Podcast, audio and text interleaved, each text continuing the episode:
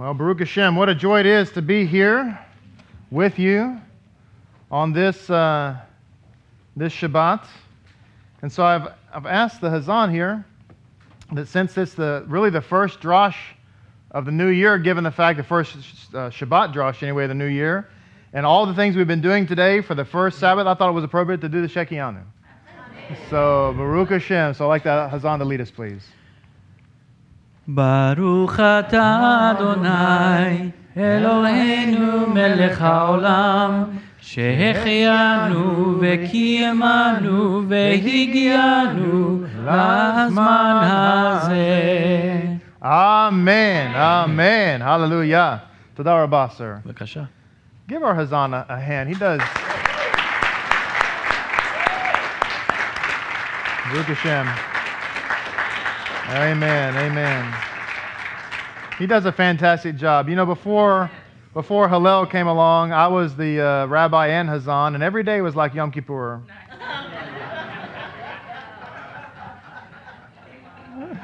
So, yeah. Hallelujah. Everybody was praying hard. Baruch Hashem. Send us a Hazan, Hashem. Baruch Hashem. Yes, he does. He does indeed, Baruch Hashem. Amen, amen. Yeah, and our beautiful screens are attributed to Zal. Look at that. Isn't that beautiful? Baruch Hashem. Amen. Hallelujah. Let's say the Bracha, the Torah, and get right to our teaching this week of Vayilech and Shabbat Shuva. Blessed are you, Adonai, our God, King of the universe, who has sanctified us with his commandments and commanded us to engross ourselves in the words of Torah. Please, Adonai, our God, sweeten the words you have taught in our mouth and the mouth of your people, the house of Israel. May we and our offspring and our offspring's offspring and the offspring of your people, the house of Israel, all of us know your name and study your Torah for its own sake. Blessed are you, Adonai, who teaches Torah to his people, Yisrael. Amen. Baruch Hashem. So, so wonderful that we have the reading like we did from the Besorah about the children that crying out blessing and praise to Hashem. I love that particular statement, and as you probably have picked up, I say it fairly often when we're praying for the children, that out of their mouths that He might ordain praise. And it's just a real blessing. This Shabbat is Shabbat Shuva, and we're going to be part of the lesson today as we're gleaning through everything, is a discussion about how important it is for children to be in the house of Adonai at any age. And so with that, I'd like to share this story that relates to all those things. Mashiach, of course, said, don't hinder the children, but let them come to me, right? So this is a story from the Lein LeShabeach that is based on the verse, Devarim 31:12, gather together the people, the men, the women, and the small children. So it says, in the Talmud, in Hagigah 3a, it teaches, the men come to learn, and the women come to hear. Why do the small children come? In order to give a reward to those who bring them. It says, we learn from here that if a father and mother bring their young children to learn Torah and imbue them with a love of Torah, they receive great reward for doing so. One of the foremost Rosh Yeshiva of our time is known for his tremendous love of Torah, and so successful is he at transmitting this love to his students that when a Bachur is noted for his ahavat Torah, his love of Torah, people will say that he is a disciple of this Rosh Yeshiva. This Rosh Yeshiva once told me how his parents succeeded in imbuing him with a tremendous love of Torah, even from a young age. And this is his story. This is this story of this great Rosh Yeshiva and how his parents influenced him. He said, my parents did not have much money, and our family subsisted on very little. When I reached the age when we started to learn in the class, my father wanted to instill in me a love of Torah. So he came up with an idea. Rather than buy me a volume with only our lesson planned in it, our subject matter, he would buy me a large Gemara containing the entire Bava Metzia. In this way, my father thought I would value my Torah study more. So at that time, volumes of Gemara were not readily attainable, and they were very expensive. Nevertheless, my father decided to surprise me with the valuable gift of a full volume of Gemara. In honor of the occasion, he, out of deference to my Torah study, my father donned Shabbos clothing that day, and he went out to buy the Gemara. Did you hear what I just said? He's going to buy Gemara for his son to instill in him a love of Torah, so he dresses up in his Shabbos clothes to go buy the Gemara. Right? Let that be something we think about when we're figuring out what we're going to wear to Shabbos. Right? Okay. So, it says he knew that if he would give me the Gemara while wearing Shabbos clothing, it would result in Torah study having an additional value in my eyes. To my father's surprise, when he reached the Sefarim store, he met my mother. And she was also dressed in Shabbos clothing. Both my parents' faces turned red, and they looked away from each other. "What are you doing here?" my father asked my mother. Mother said, "I wanted to imbue our son with a strong love of Torah study, so I decided to surprise him by bringing him a gift of a large Gemara."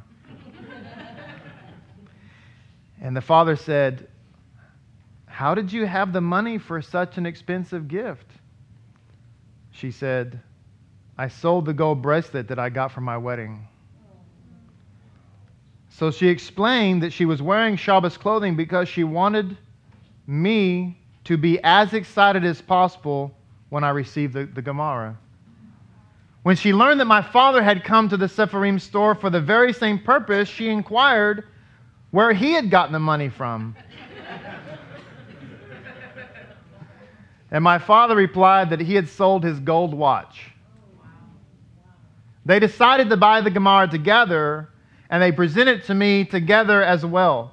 My father held one side of the large Gemara, and my mother held the other side, both dressed in Shabbos clothes in the living room. And this is how they gave it to me. And he says, the atmosphere in the house at that time was reminiscent of the atmosphere at Har Sinai, at Mount Sinai. Isn't that beautiful?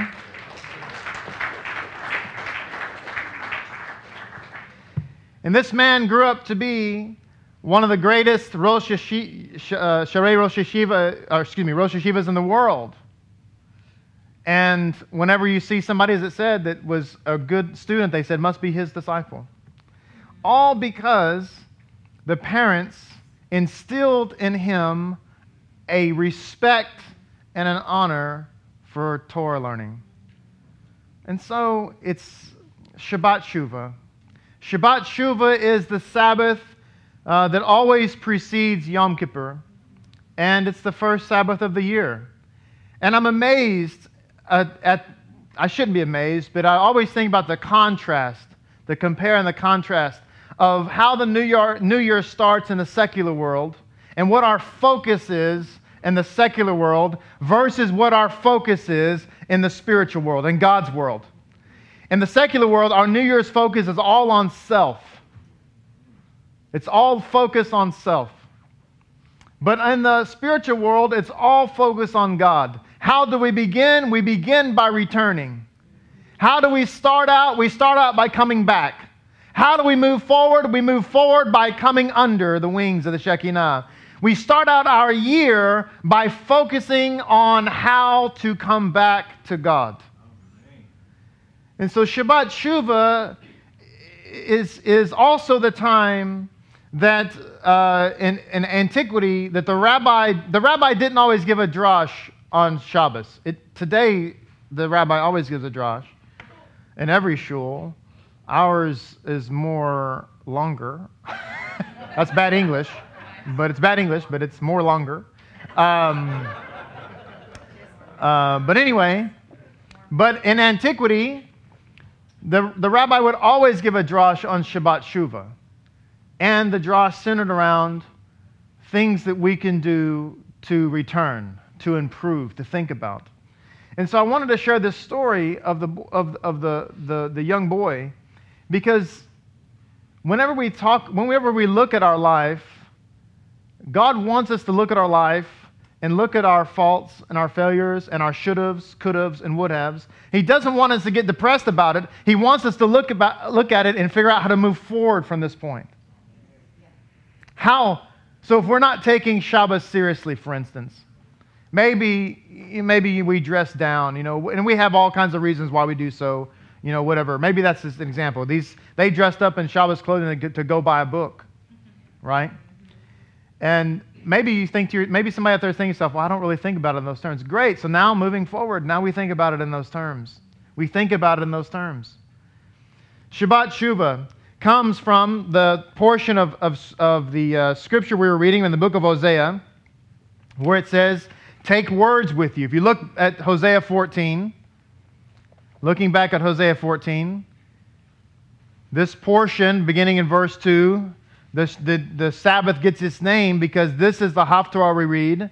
Shuvah Yisrael, from verse 2, return Israel. Shuvah Yisrael ad Adonai. Shuvah Yisrael to Adonai, ad Adonai.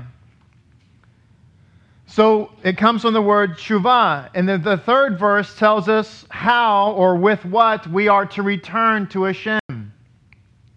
So it says, take words with you and return to Adonai and say to him, forgive all our iniquity and accept good, and we will pay four bulls with our lips.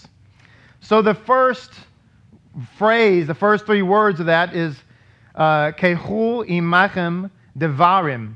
Take words with you. Kehu imachem devarim.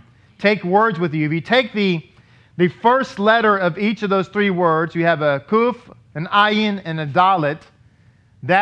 Those three words, the letters rather, spell the word Akedah, or Akedah.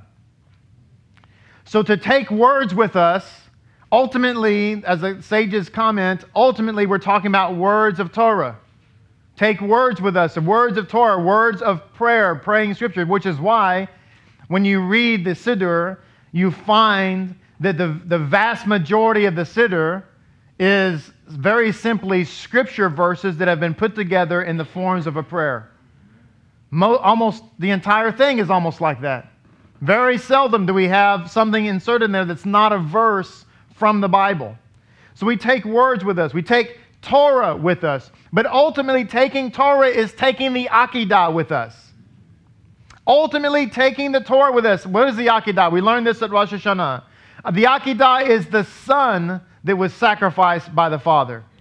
In the case, there were two Akedot, I guess you'd say. You have Isaac, who was offered first, and you have Yeshua, who was offered last. Yeshua being the second Adam, the restart, the reset button on Adam, who was offered for us. And so when we talk about taking words with us, we're talking about taking the living Torah with us, meaning that the way that we return to a God is we got to take Yeshua with us. Amen. And we've got to put Yeshua on the altar, so to speak, for our sake, on our behalf. In other words, we've got to take possession of that offering. It's not enough just to believe in the Mashiach. We have to partake in the offering. It's like going to the temple, and we go to the temple in the morning for the first lamb of the day. And then we go to the temple in the evening for the second lamb of the day. And everybody who's there, there's only one person offering the lamb.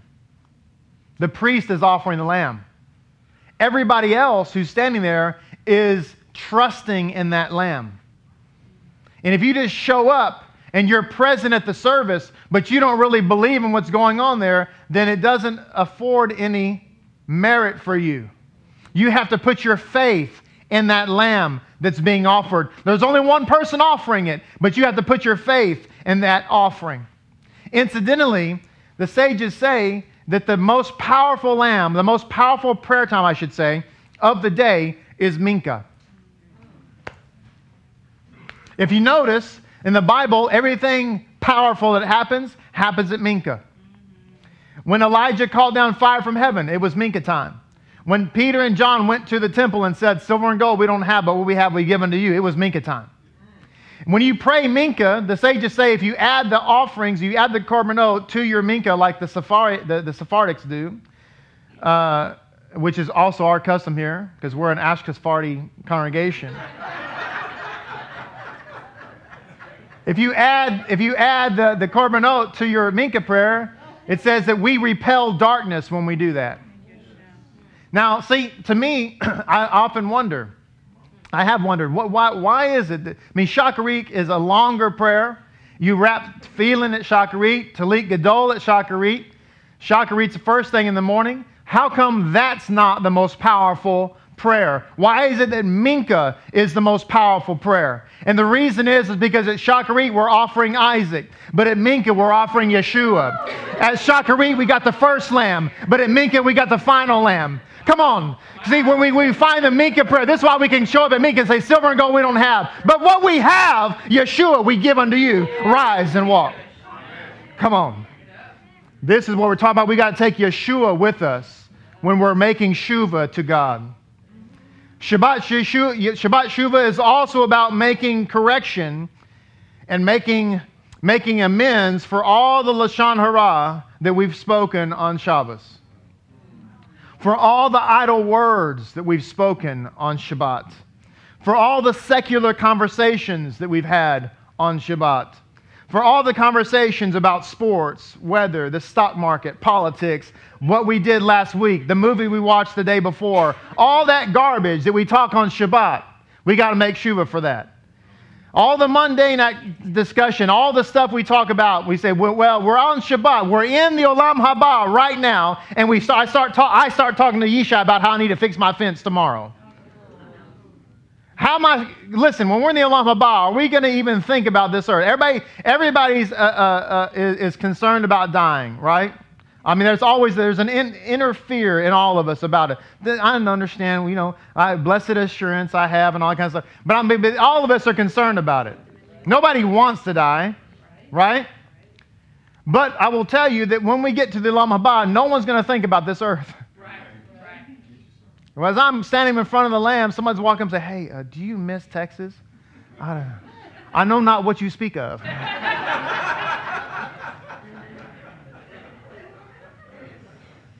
Do I miss the mosquitoes and the sweltering heat in the summertime? No.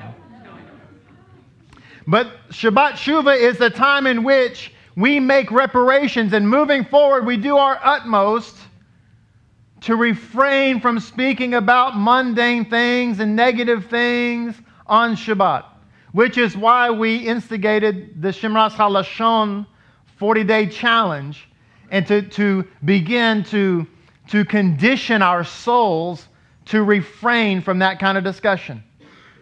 And that's why at our family, the Heritage Hafetzheim Heritage Foundation, because we signed up for it, they emailed me on Thursday. They emailed me that little handout, and I printed it out. And with God's help, that's our discussion at the Shabbos table to talk about that. And it's been really great. It's been really wonderful, and it's been really helpful. And some of y'all got them because I told you should order them. And those little cards that they sent you, and you say the bracha that you without a vow, you're not going to be talking Lashon Hara at the Shabbos table, and we're doing it in the merit of somebody's healing, and somebody who needs a shidduch, needs a wedding, right? Somebody who needs a Yeshua, come on, needs a Yeshua. It actually says that, right? They need a Yeshua. Huh?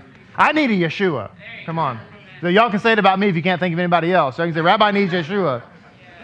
So we say that, and we make that declaration, and everybody says it together. We all say Amen, and we continue the meal. It's wonderful. It's a blessing.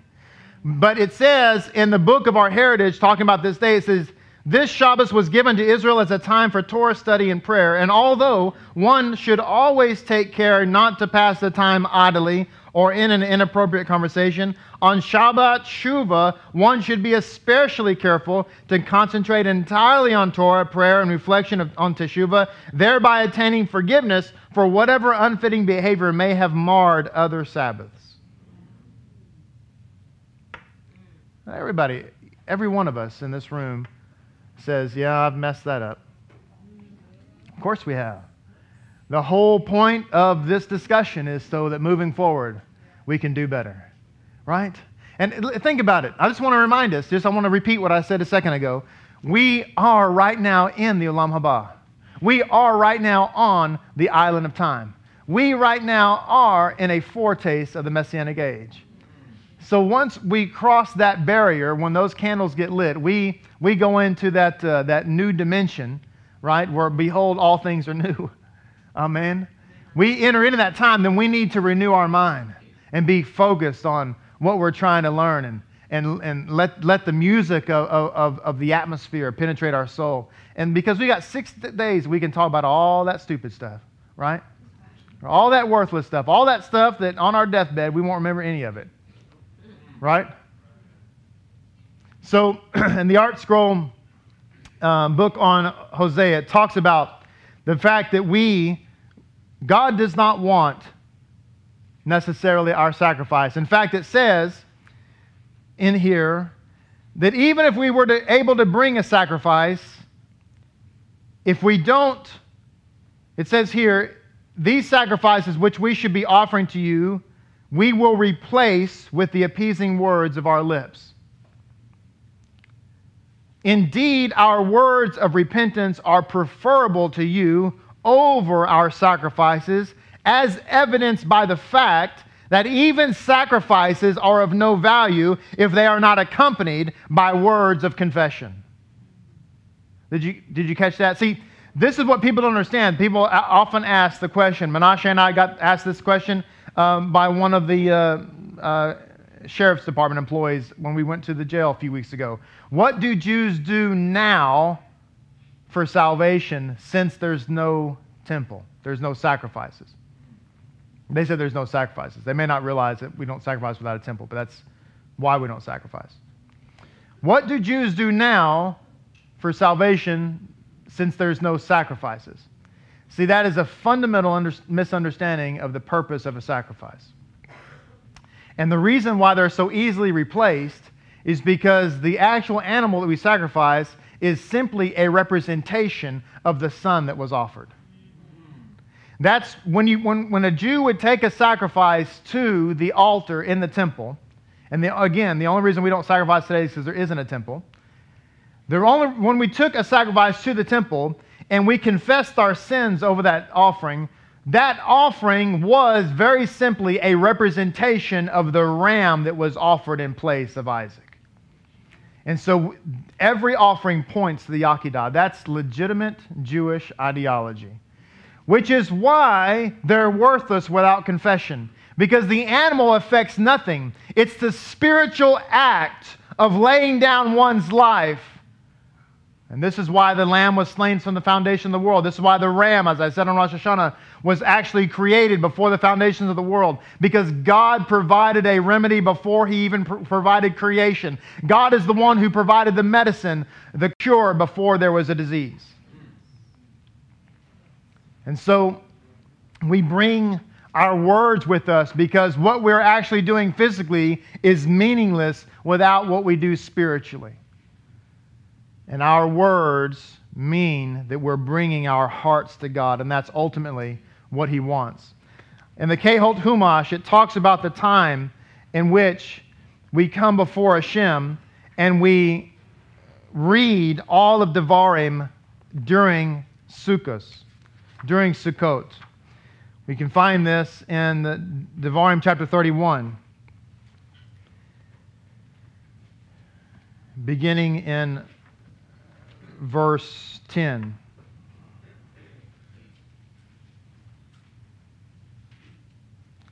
Every 7 years, Israel was to gather in the temple in front of all the people. They were to build a great big scaffolding, a great big pulpit, if you will, a platform whereby the king of Israel, not the Kohen Gadol, the king of Israel would stand on the platform and read aloud the entire Torah, all of Devarim, to the people. The king of Israel. You don't want to know why Yeshua quoted from Devarim so much? Because it was the king of Israel who was supposed to stand up and read Devarim to the people every 7 years on the year of Jubilee. And on the year of Jubilee, it was the king of Israel who was supposed to do that, not the Cohen, the king. It was the king's responsibility to make sure that people were following Torah, and he was the number one citizen. He was the number one example. So I'm just going to read to you from the Kehot Chumash, which adds Rashi's comments and other ideas in with the text, the way that it's written here. Then Moses commanded the people, saying, in connection with my previous exhortations to Joshua, I will now further command him to periodically exhort you collectively in a public ceremony regarding the study of the Torah in particular and the fulfillment of its commandments in general. As you know, God has commanded you to observe the sabbatical year every 7 years. When all Israel comes to appear before God, this is verse 11, your God in the place he will choose, that is the temple, you, Joshua, as their king, and likewise the kings that come after you. The first king of Israel was Yehoshua in the Holy Land. The first king of Israel in the Holy Land was Yehoshua, Yeshua.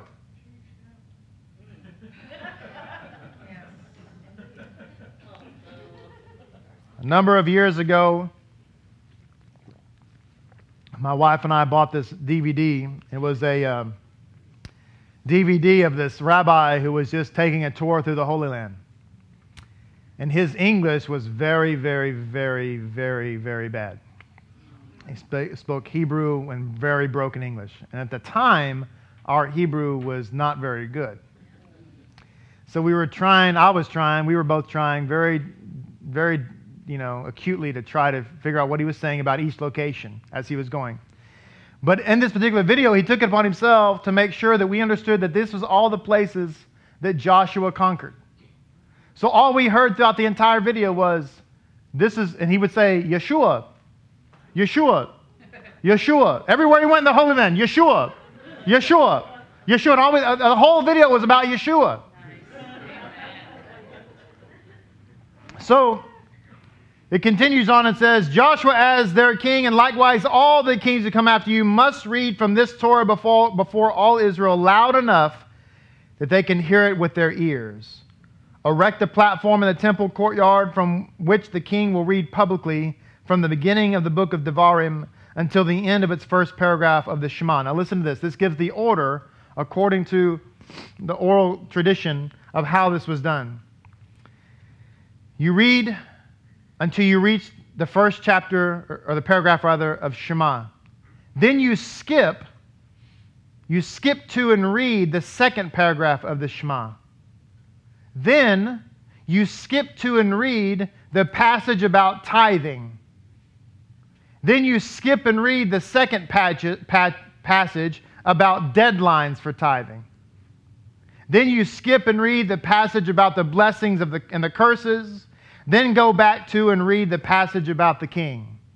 That's how it was done in the temple when all the people gathered. And I find that remarkable. It says here, why do we read it in this way? It says here, the beginning of the book of Devarim serves as an introduction to the following passages, exhorting the listener to internalize them properly. The first paragraph of the Shema expresses God's mastery over us, which frees us from the world's material drawing, enabling us to devote ourselves to Him, His Torah, and His commandments. So all of this has a purpose. We read into the Shema so we understand that God is God and we're not slaves to anyone, but we're servants to Him. Nothing has mastery over us, not even material possessions, unless we allow them to have mastery over us. I was reading an article that someone had shared, and it was talking about, to paraphrase, it was talking about living a simpler life and paring down on clothing options and that kind of thing. And then in the story, the person who was writing the article said that they got rid of stuff. Over the years you collect stuff and you get rid of stuff. And they said they couldn't believe how liberating it was to get rid of stuff. And of course, it's a secular article, so, you know, there's secular reasons given. But the fact of the matter is that when we hold on to stuff and we become hoarders of stuff and everything, then what happens is that materialism takes hold of our soul. And ultimately, someone who is holding on to something, I've got this completely worthless, utterly worthless thing. Well, let it go. Just give it the goodwill. No, I can't. What if I need it? Well, you haven't laid eyes on it in 3 years. It's been in the attic in this tub for 3 solid years, right? But you might need it someday. You know what that's called? Shabbat Shuva, don't get mad at me. You ready what that's called? It's a lack of emunah. Because you don't trust God that, A, if you should need it, He'll give you something you need. Right? It's a lack of emunah. It's a lack of emunah. So he goes on to say, the second paragraph of the Shema expresses God's mastery over nature, which He can manipulate in accordance, which He manipulates in accordance with our behavior, rewarding us with rain at its proper time if we fulfill His commandments, teaching us that our livelihood depends primarily on His blessing and only secondarily on our own efforts. God is the master of creation. He manipulates creation, and He can change the laws of nature for our behalf anytime He wants to.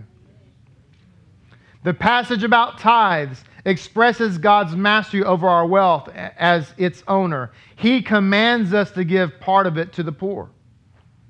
The passages containing the blessings and curses expresses our covenantal bond with God, elevating the previous 3 notions from the components of a relationship between the 2 entities, us and God, to expressions of our inseparable oneness with Him.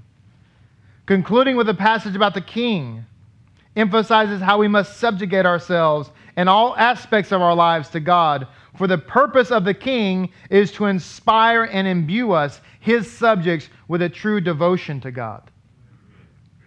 So one of the things we do on Shabbat Shuvah is we take an assessment of our lives, and in this case, we've got to include tithing and tzedakah. Understand that when the king stood up to read, that part of the progression of reading had to do with tithing. And we have to take an assessment and say, how have we done this year with tithing? How have we done? Have we tried to excuse it away? Listen, anything we don't want to do, we try to find an excuse for not doing. That's the truth, isn't it? We say, well, back then, what God really meant by tithing is that we would only give if there was a temple, and since there's no temple, I don't have to give my money, right? That's what it means, right? Right? I don't have to give my money, right? Now, I want people one need to examine their heart, and if they can look at themselves in the mirror, and honestly, before God and His entire base dean, if they can honestly say that I'm not trying to find a loophole out of tithing, then I'll accept it.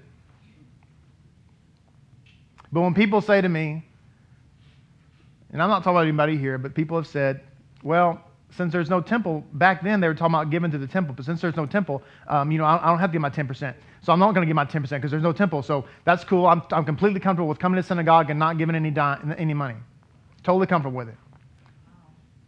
Because when we come to shul, co-serve, we get free electricity. The city gives us free water. You know we don't pay for this building, right? They gave it to us.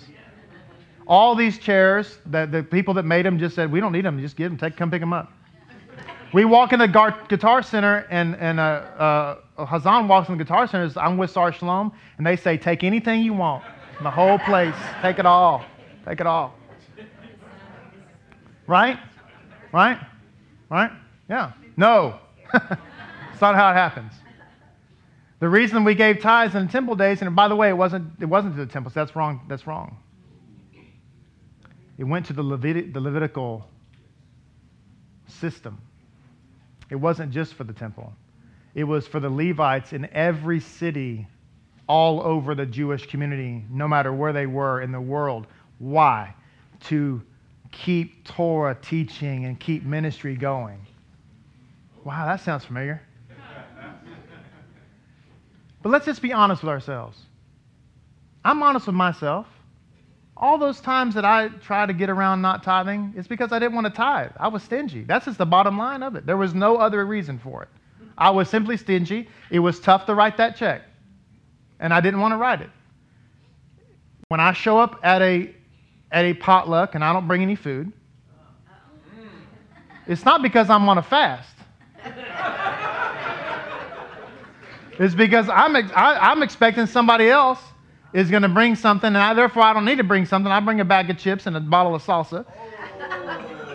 And that's because I want to steal from somebody else who spent 3 hours baking the casserole. I got one amen. I need an amen or an oh me, huh? Right?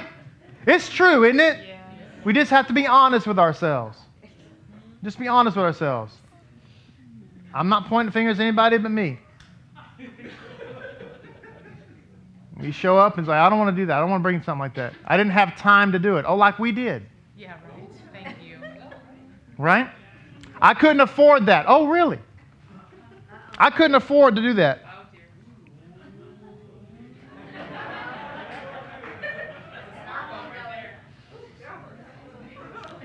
If you tell me you couldn't afford to do that, you better be flipping open the bug phone.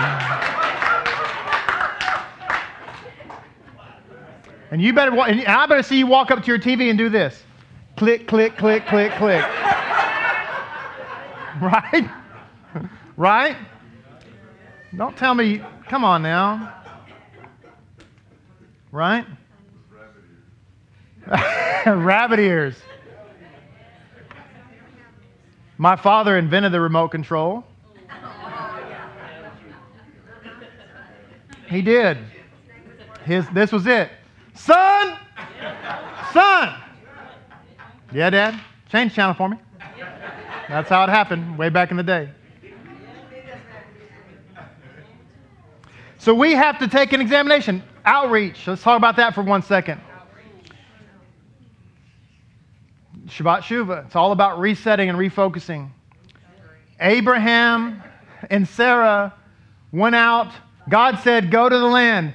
And when they went to the land, they didn't just settle down and just create a little synagogue with 4 walls and said, R4, no more, and just, daven.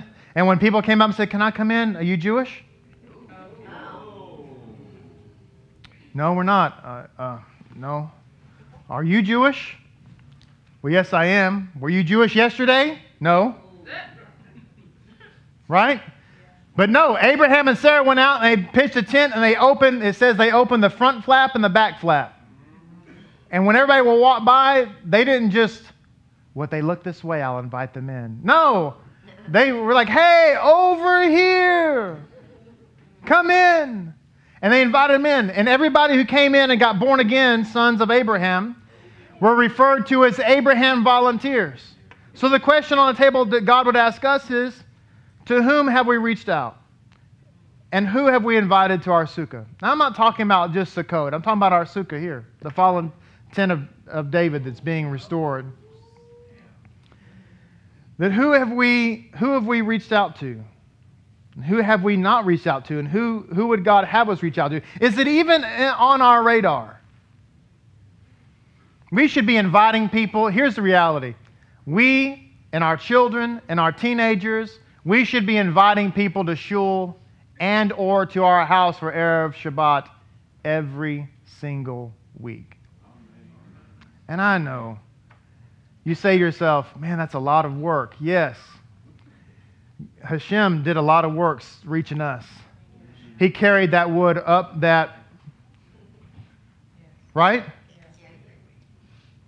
It was an effort on Mashiach's back to reach us. I know. It's as I'm talking, I understand, Rabbi, you don't understand what you're saying? I understand the cost. I understand the potential rejection. I understand inviting people and them saying no or not showing up. I understand always having a house full of guests, always having your tent full of people, some of whom that They don't know what's going on. I understand all that. But God didn't say, He just said, I need you to be fishers of men. I need you to cast the net. And see, what's interesting about being a fisherman is they don't just sit in the boat. They actually stand up to the side of the boat and they take the net and they cast it out.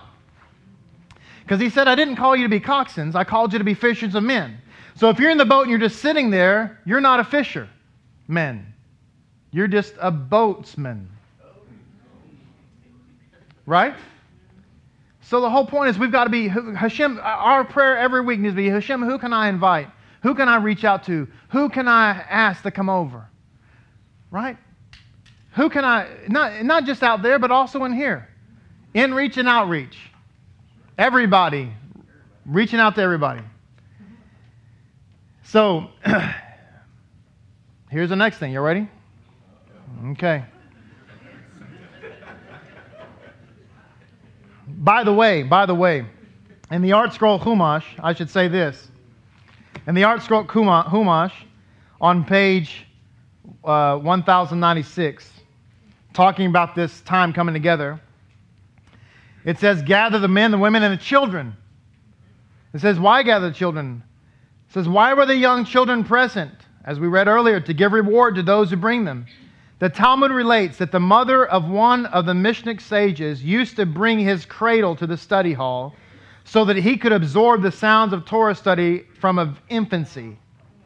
In modern times, it's become acknowledged that the time to inculcate values in children is from the earliest youth, and especially by the examples of parents and others who sincerely strive for the ideals they preach. Thus, for bringing their children to this reading, parents deserve to be rewarded, for they are demonstrating that the Torah is precious to them. You know, and sadly, in modern Jewish time, it's become customary for women with children to stay home. You go to an Orthodox synagogue, and it's very uncommon to see a women's section that's full, because all the women stay home with the children. And I'm telling you right now that is an unfortunate custom that's developed, because it's easier, the kids running around, it's just easier to stay home. But in the Talmud it says, no, I don't care if they're little babies. You bring them, you say, well, they're not going to know what's going on. It doesn't matter. They're absorbing in their spirit the words of Torah and the teachings. Someone said, people say to me very frequently, Rabbi, I'm so sorry. My baby was crying and I had to walk. I'm so sorry I had to get up. I said, I did not even... When I'm up here, it doesn't distract me. Okay, if you get up, your baby's crying, you need to get up, get up. I'd rather the baby be here and be absorbing the Ruach of God than to stay home. Amen. I'd much rather. I love children. I sit here on every Shabbos and every Yom Tov, and I hear children out there singing the Shema and singing the Amidah, and I'm like, man, come on. I love Hillel and the team, but man, that's a beautiful music right there when I hear that. I love it. And you watch teenagers and they're singing the lyrics to songs that they're hearing. That's beautiful stuff right there. And so it says here, by the way, why do we invite the stranger? Why do we invite the Garrett? It says, a non-Jew who observes the Noahide laws, although he's not bound by the commandment of the Torah. A little disagreement there, but that's neither here nor there. It says he should attend this. Why? So that he should be inspired to inquire about its significance and therefore be inspired to convert. Oh, wow.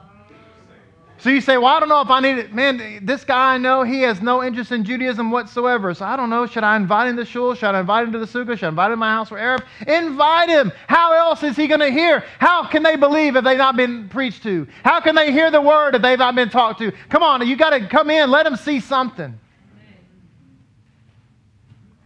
Menashe has it right. When we go to the jail, we don't have any idea what kind of effect we'll have. But Menashe said it right. If we reach 1 out of 100, it's worth going.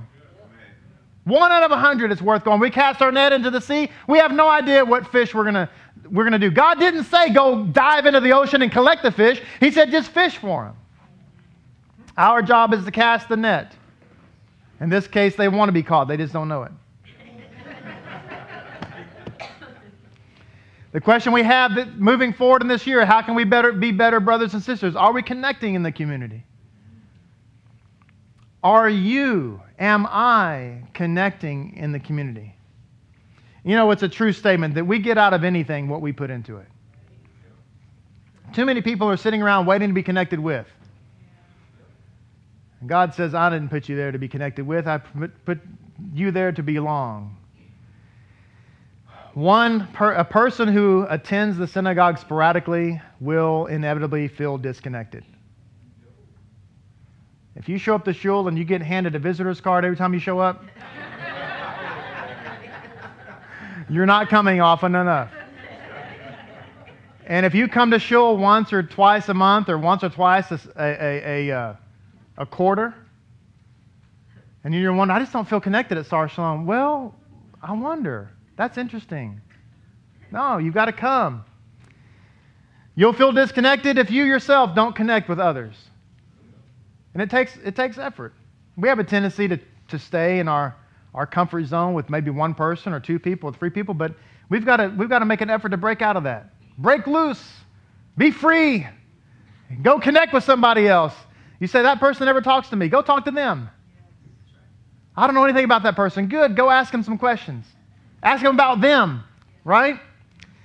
We will feel disconnected if we don't invest time in studying. So I don't feel connected at Sar Shalom. Everything's just over my head. Why? Because I just don't know what they're saying. Why? Because I don't buy any books and study. That's why. That's really what it amounts to. I've got my King James Bible, and that's all I've got. You know, and so we don't study. If one doesn't study, they're going to feel disconnected. They're not going to feel. It's the same. That holds true wherever you go.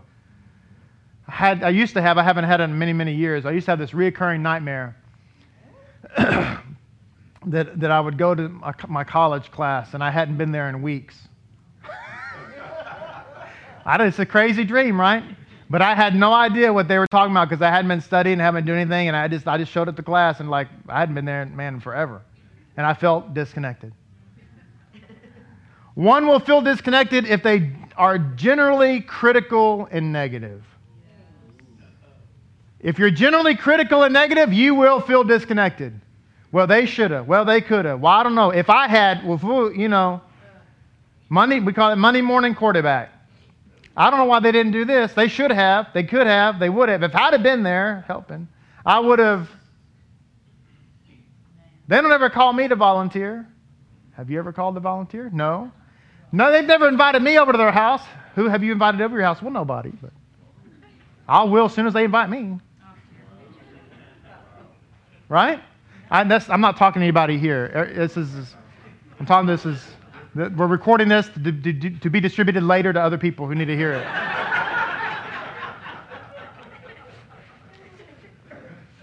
Come on, y'all getting something out of this? Yeah. All right. We're almost done. Like Rocky, got to go the distance. Look at the corner for Mickey. Mickey, ring the bell. Throw in the towel. I'm done.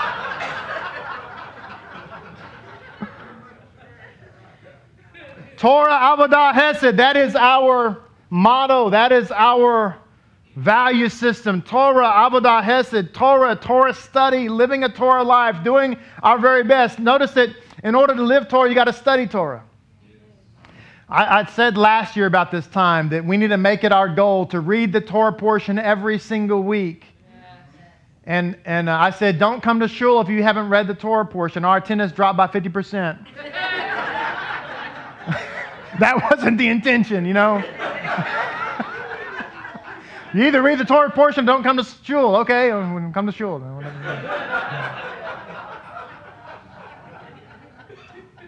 But we got to study the Torah, got to read the Torah. So listen, there's probably people here today. We could probably say to ourselves, well, man, I blew that. I sure haven't done that every week. Well, that's okay. Listen, we're about to have a perfect opportunity to reset. Breshit is on the way. We're about to have a perfect opportunity to push the reset button and say, okay, here we go. We're going to make sure that we do this. Every single day, it's real simple. Every single day, just read an aliyah. Just one aliyah. It's very simple. An aliyah a day keeps the Yetzirah away. Come on. Avodah is worship and service to Hashem. It includes lots of different things, but primarily it's about prayer. How's our prayer life? Are we davening Shacharit? Are we davening Minka? Are we davening Ma'ariv? Are we getting most of it done? Are we missing days? Are we missing weeks? God forbid, are we missing months? If you're a man and you haven't invested in tefillin, invest in it. It's expensive. Yeah, it is. It's expensive. But, you know, some of us have guns and different things, and there's nothing wrong with that. Some of us have more than one. Praise God. Come on. But I'd hate to think that I had a safe full of guns. I didn't have any tefillin. I'm just saying.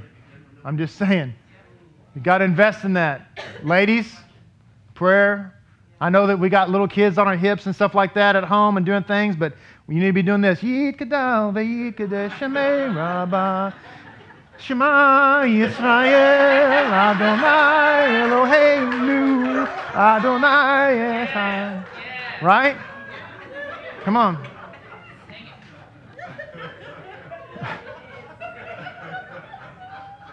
Rabbi, I don't have time for a prayer. I've got a very busy schedule. Oh, look at that cat. I'm not talking to anybody here. This is going to be recorded and distributed to other people. We're to give this out to other people. They don't need it here. Hesed is loving kindness. We've got to focus on loving kindness. Loving kindness, loving people. You know, by the way, going over and saying hi to somebody and getting to know them and inviting them over to your Arab table. Hey, I don't really know them so well. You know, my wife and I very frequently, we're not saints, believe me, but a lot of times we'll sit down and go, okay, who have we never had over to Arab Shabbat? Okay, who have we never had? Let's invite them. When you do that, that's Hesed. That's loving kindness, right? So we want to increase our Torah study. So when we're studying Torah, first of all, we encourage you to find and decide what your regular time of Torah study is going to be. Make that time, take that 30 minutes or that hour, whatever it is, 15 minutes even, whatever you got, and you make that your time and you don't let anybody or anything disturb that time. That's your time. You're going to be with Hashem studying Torah that time, every day at that time. And wives, leave your husbands alone. Husbands, leave your wives alone. Children, leave your parents alone. Right? Now, as we're wrapping things up, let me just kind of wrap it up here, because we can get very easily distracted. By the way, I love in the Chumash, just kind of as an aside, it says that above we talk about the requirement to appoint a king. We can take this metaphorically, to appoint a king over ourselves. That is a spiritual counselor responsible for ensuring that we stay firmly on the path of spiritual growth. Yeshua said, I go so that I can send forth a counselor to you, the Ruach Hakodesh. Let the Ruach Hakodesh be our counselor. The Kehot Chumash talks, by the way, about how important it is for moms to study Torah. And then in a lot of ways, women have the same obligation to study Torah to that as men. It says, in fact, it's more important for the mother to be actively involved in Torah study so that she can educate her children. It's more important for her to be involved even than the father, since the mother's unmatched empathy, love, and endearment to her children is essential in inculcating them with an enthusiasm for the lifestyle and values of Judaism. Men just don't always have that nurturing way. Right?